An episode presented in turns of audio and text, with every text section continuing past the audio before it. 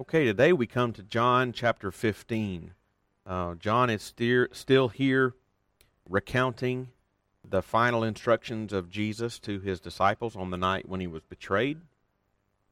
Like I said, these chapters began back in chapter 13 and will continue into chapter 16. He will pray his famous high priestly prayer in John 17 and will be betrayed and arrested in John 18 and all of these chapters are describing events occurring on the same night. Here in John 15, we continue reading and considering some of his final instructions. And let's consider the overarching truth that we find here. We're just going to focus on one thing in this podcast from this chapter. There's a lot of things that we could, lots of things that we could, but in a brief podcast, we've got to make some decisions. And uh, so we're going to focus on just one thing. Uh, and uh, and it's it's his opening. It's it's really uh, the the first thing you read in the chapter, and it will be repeated in variations again and again. It's the the um, it's another one of the it's the last of the seven I am statements in John's gospel, with the exception of one more simple declaration in John 18:5 of I am, which, as we will see when we come to that chapter, causes Judas and the soldiers to fall to the ground. But um, th- this is the last of his seven formal I am statements. Um, whereas Jesus has up to this point declared himself to be the bread of life in John 6 35, 48, and 51, the light of the world in John 8 12 and 9 5, the door of the sheep in John 10 7 and 9, the good shepherd in John 10 11 and 14, and the resurrection and the, life in John 11 25, and the way, the truth, and the life in John 14 6, he now here declares in verse 1, I am the true vine. And in verse 5, he will simply say, I am the vine. I love this particular statement because it's not as immediately obvious in meaning to today's reader as the others are. For example, it's pretty clear that when Jesus calls himself the bread of life, it has something to do with Jesus being the only thing that will truly satisfy. Likewise, when Jesus calls himself the resurrection and life, it has something to do with the eternal life that, that we can find through him. But a vine? a vine? I mean, what in the world does he mean when he calls himself the true vine? Um, well, to us, it might not be immediately apparent. I believe that to understand what Jesus means here, it will re- require a little thinking about the Old Testament. Uh, consider this uh, passage from Isaiah chapter five. Now you can just listen to me, or if you if you if you're listening to this podcast, you can just pause it, get out your Bible, and and open to Isaiah chapter five, uh, and read it. Uh, follow along with me as I read it. But here's what we read in Isaiah chapter five, beginning in verse one through verse seven.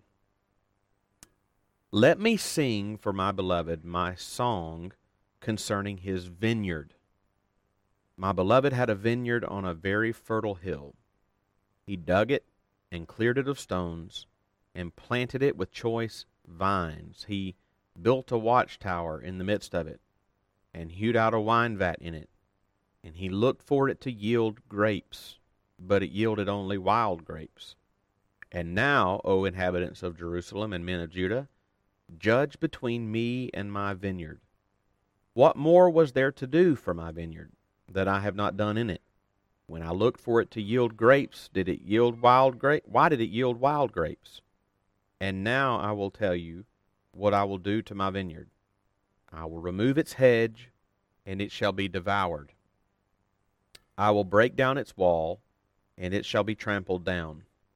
I will make it a waste. It shall not be pruned or hoed, and briers and thorns shall grow up. I will also command the clouds that they rain no rain upon it.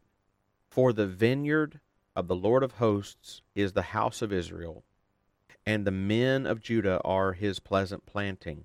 And he looked for justice, but behold, bloodshed, or righteousness, but behold, an outcry. Now, you can go back to John 15 thinking about that. Now, I believe that this passage in Isaiah 5 and other there are others like it are the background to Jesus' claim in John 15 to be the true vine. You might notice also, since we've been making our way through the Gospels, you can see how it's passages like this in the Old Testament. These, these passages are the reason that so many of Jesus' parables, especially parables um, that uh, that are scathing against the Pharisees and other other religious leaders of the day, are often set in a vineyard. I mean, they would have known these passages and realized that that Jesus is saying they are the ones. When it says in Isaiah five, "I looked for it to yield fruit, and there was no fruit." And that's Jesus. Jesus in his his parables are saying, "Hey, those Old Testament passages, you know, this talking about you." You know, um, but it's also the background of what Jesus is saying here in John 15 when he claims to be the true vine. You know, in this Isaiah passage, the Lord compares his people Israel to a vineyard that he planted, and each Israelite to be the individual vines in it. Uh, he says that in verse 2 of Isaiah 5. He provided for it, cared for it, and expected it to produce good fruit, but it did not. And for this, he sent judgment upon them. Now, with that in mind, consider again what Jesus is saying when he says, I am the true vine. John 15, 1. By saying that, he is saying that he has come and he has borne the fruit that the people of God were supposed to bear. He has come and he has lived the life that they were supposed to live. And he has offered the perfect obedience that uh, they were supposed to offer. In other words, he has come and has now been everything that they were supposed to be. They were the vines uh, that were supposed to bear fruit but didn't. And now the true vine has come and done that very thing. Jesus has come as a substitute for his people, for all who would ever put their faith in him as their Savior. That's an important truth to remember when you think about your daily life as a Christian. We think about it, we've talked about it quite a bit, but but we need to again here. Uh, when you think about your daily life as a Christian, and especially here when you consider that there is a lot of conditional statements found in this chapter, notice what I mean by that. Verse 6 begins this way If anyone does not abide in me. Verse 7 begins this way If you abide in me. Verse 10 If you keep my commandments. And verse 14 You are my friends if you do what I command you. That's a lot of ifs. There's a very strong emphasis on your own obedience in this chapter, bearing fruit and keeping commandments. Additionally, there's a strong element of facing and walking through hardship and trial because of our faithfulness and obedience to Christ.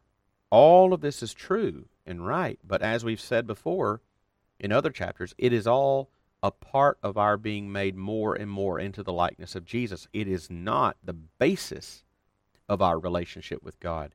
Jesus, the true vine, has already been perfectly obedient and fruitful in our place as our substitute. He has already lived the life that we were supposed to live and have failed and still fail to live.